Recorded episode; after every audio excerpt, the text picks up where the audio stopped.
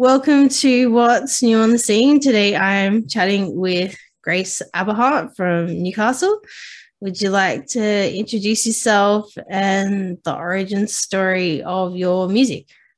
Yeah. Hello, everyone. Um, my name is Grace Aberhart. I'm 22. I'm from Newcastle. And I've pretty much been performing since I was like 12 or 13. Um, I started playing guitar and singing from a young age and started busking a lot.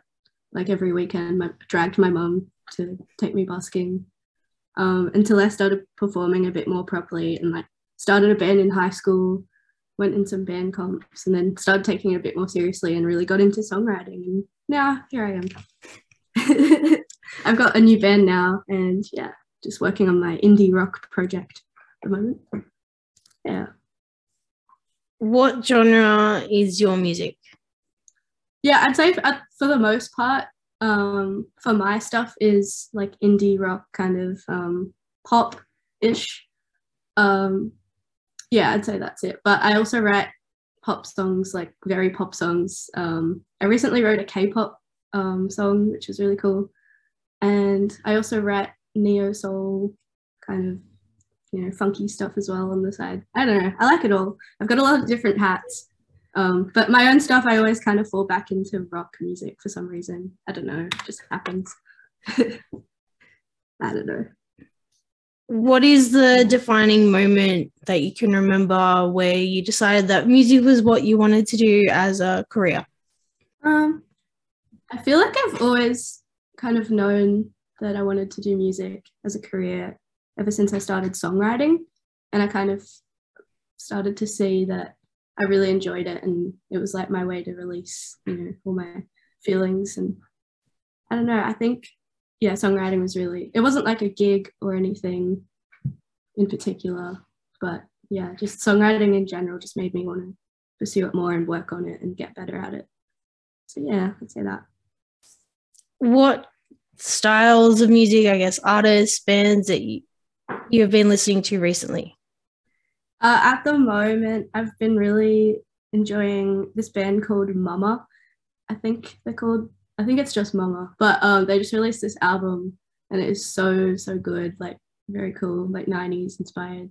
I listen to um, Snail Mail at the moment, and there's a band I just discovered called Movements, and a bit of Soccer Mummy. She just released her new album. Really cool. Yeah, I don't know. If that's I've been listening to at the moment. Which bands and artists do you think influence your sound the most?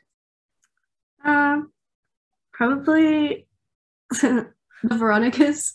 Um, I feel like they have like it's really weird. I feel like mostly my dad, he's a musician. He a lot of his stuff seems like I write a lot of similar. Um, my melodies and like chord progressions stem from stuff that I feel like I grew up listening to him writing um, similar style to his songwriting. Um, also, Snail Mail, I really enjoy their stuff. Um, the Story So Far and other pop punk bands have kind of eased their way into like my songwriting at the moment. So I'm getting a bit more pop punky. Um, but yeah, mostly actually, I think like I grew up listening to like Hannah Montana and like I don't know, um, yeah, Hannah Montana and the Veronicas, and they've kind of yeah found their way into my songwriting at the moment, which is funny.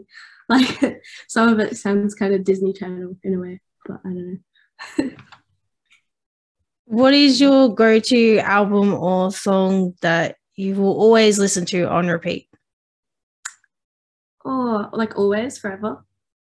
Um, that's really tough. I don't know. like recently I've just been playing like over and over again Snail Mail's Valentine album. Just can't stop listening to that. But in the long term, I'm not really sure actually. Because I just listen to so many different genres, it's hard to like pin down different artists. But yeah. What is your creative and recording process like? And do you have any advice for new bands and artists to refine their songwriting skills and then also on the producing side as well? Yeah, so for my creative like songwriting process, uh, I usually when I'm starting a song will write the chords and the melody first, and I don't think about lyrics usually unless they come to me straight away. Um, so I usually just like sit on that for a few days, maybe leave it in a voice recording for a bit and come back to it.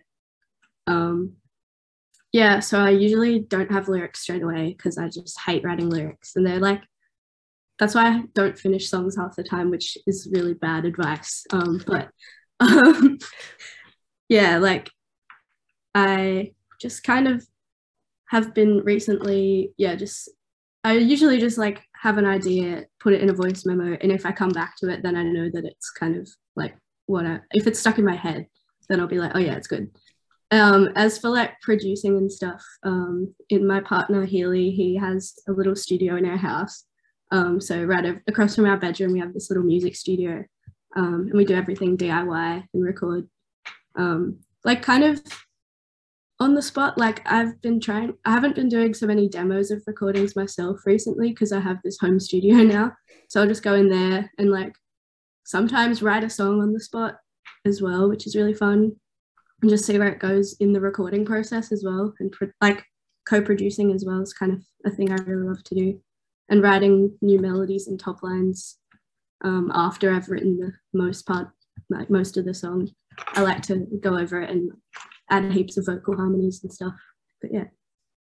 Who has given um, you the best advice in terms of succeeding in the music industry and just being yourself finding yourself as an artist I'd probably say my parents have. Uh, they've always just encouraged, you know, creativity and music, and it was never like, never seen as like, you know, just going to be a hobby or, you know, um, they've always just, yeah, given me the right tools and encouraged me from a very young age and taken me to all the gigs, um, bought me equipment if I needed it, um, and just always like my dad's always given me songwriting lessons um, singing lessons because he's a really crazy good musician.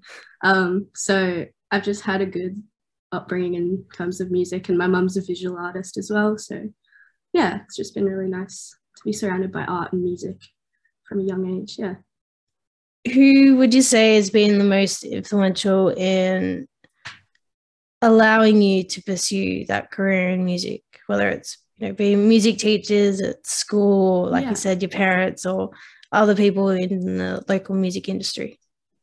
Yeah, um, I guess like a lot of my friends have always really supported me as well. Like people I've met through school and uni and musician friends, especially, have always been like, you know, very supportive and like co-writing with people is also kind of a good way to get, you know, make friends and create music together always makes you feel inspired and you inspire each other to just keep pursuing a career that can sometimes feel like a little bit um, I don't know depressing at times.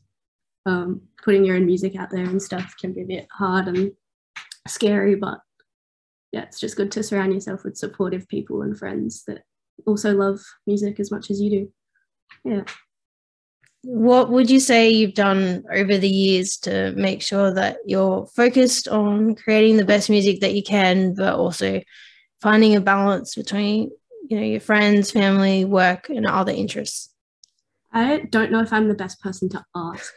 Um, I I don't know if I have that balance yet. I'm still kind of figuring that out because, you know, it's hard to be like working in retail, like and then having putting time aside to want to be creative even having that inspiration i find hard most of the time. I don't know i feel like i'm probably the worst person to ask but i try my best but i'm also like an extreme perfectionist with my own music so that's why it takes i feel like so long to produce and to um, even write songs. It's just like almost painful. Painful perfectionism is just stupid. Um, i think like don't listen to me. Like anyone listening to this just finish your songs. Like just keep writing and finish your songs because yeah i'm not the right person to ask but i'm trying. Do you have any interesting hobbies outside of your music? Uh yeah i do a lot of visual art when i feel like it's peter! Sorry my dog's barking. All good. Um stop. I do a lot of visual arts um stop pete I don't know what he's barking at. It's like he's barking at me. uh, I do visual arts and roller skating and sometimes skateboarding. But other than that, yeah, mostly just music. Yeah. If you could put three albums in a time capsule for future generations to discover, what would they be and why? Uh, I'd probably start with there's this one album called The Night Fly by Donald Fagen that my dad showed me ages ago. And ever since I heard it, it's just like amazing. You should listen to it. Um, maybe To Pimp a Butterfly by Kendrick Lamar, just because also amazing. And uh, maybe maybe like Talking Book by Stevie Wonder, just because it's cool and amazing as well. So yeah, that's what I'd pick. Do you have any interesting stories about meeting celebrities? Not really. No, I haven't really met many celebrities. Like, not like big celebrities that would be interesting enough to talk about. hopefully soon. yeah, hopefully. what would you say has been your favorite gig so far? Uh, definitely, I went to watch this band called Noah um, in Sydney, like would have been quite a few years ago. But I was like, I, I don't know, I was just obsessed. Like the whole gig, I just couldn't. I was right at the front and I was by myself and I was just like, because I didn't know anyone else who even listened to this band. So I was like, yep, I'm going by myself uh, to the front of the stage and just like, was just like obsessed the whole time. They were so cool. They're just like this electronic duo sometimes, but then they had a full band show, which was just insane. Um, or it could also be on equal like level is when I saw Jacob Collier for the first time he came to Sydney. Um, he was just incredible. But yeah, I also saw him the second time. It was also really cool at the Opera House, but the first gig was immaculate. Yeah. what is your favorite venue to play at? Uh, probably the Cambridge in Newcastle. Um, it's pretty fun. The sound's always pretty good there. Um, yeah, it's pretty chill. I've had probably the most like fun gigs there, I'd say, like because I've been playing there probably since I was like, yeah, 2018. Yeah. Hopefully it doesn't shut down. Yeah, hopefully. I'll pray to the Cambridge gods right now. What is your latest release and how is that recording and producing process for it? Yeah, um, my latest song that I released was called X Again. And I actually initially started writing that song for somebody else. Um, so I was writing top line like melodies for a producer in Korea um, for a K-pop artist. And I wrote that top line, like the melody, and I was just like, this is so cool. Like it was a pop song, it's completely different. And he never ended up using it and they never ended up selling the song. So I was just like, well, it's mine. So uh, I'm just rearranging it into just change the chords, just made it into this like pop rock song, I guess you'd call it. Um, and yeah, I just kind of went from there and just added some new sections and expanded it a bit because I, I think it only had like one proper verse and a chorus, and I just repeated it in the demo. But um, it's really cool to listen back to the original one because it's so so different. But I'm really glad that I just decided to take it back because I was like, this is this is some of my best work. I don't know. At the time, I was pretty proud of it. So yeah. And then for the producing part of it, yeah, just in our little studio, me and Healy recorded everything. I did all the guitars, bass, tracked vocals in there. Um, and then he did all the producing, mixing, mastering, which is really cool. Really little power couple. Um, and yeah, so it was really awesome to. I think that was the first proper. I was the second proper song we'd recorded that will was kind of my rock stuff, um, and it was awesome to just like. I hadn't had that much time in the past to sit down and actually write out vocal harmonies and get the perfect takes for everything because usually you know you're paying a lot of money for studio time and I wasn't stressed at all. So I was just a lot more like having all these better ideas. And yeah, it was a very awesome process. And now we've got an EP's worth of songs that just pretty much need um, mixing and mastering. And then they'll be out in the world, which will be really exciting.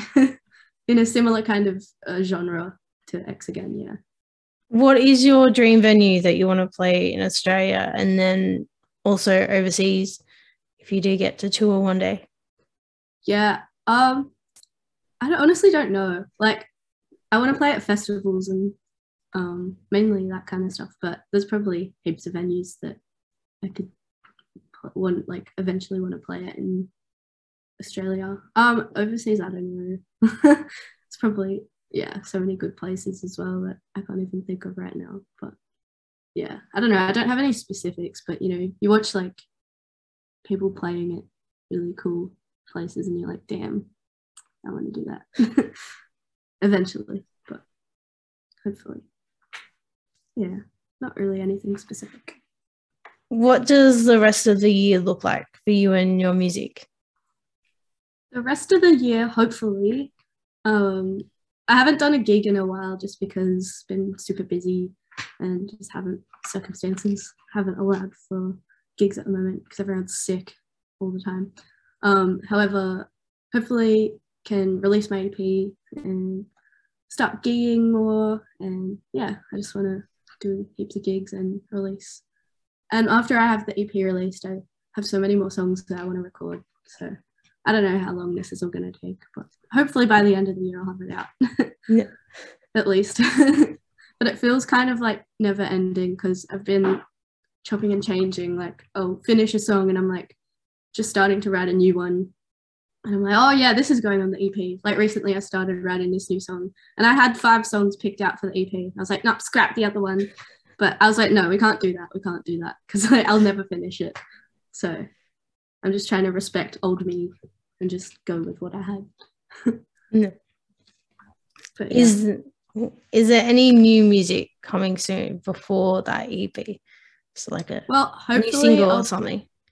Hopefully, I'll have like yeah. I think I want to do one single off of it as a release beforehand, but I haven't picked that out yet. And I'd also like to do a music video eventually.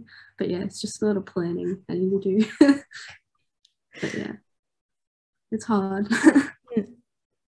what is a song or album recommendation for the podcast listeners to check out that's been released by a band or artist from the local Newcastle music scene? I got two. Um, that's allowed. Yeah. two songs. That's kind of yeah. Um, I'd go Daphne Lemonade and Chloe Gill's Die Alone. So yeah, they're amazing. Both of them. Amazing. Um, well, it's been great chatting with you today, yeah. Grace.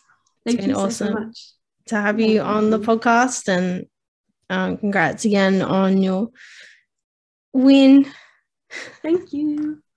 Thank you. Yeah, thanks so much for having me.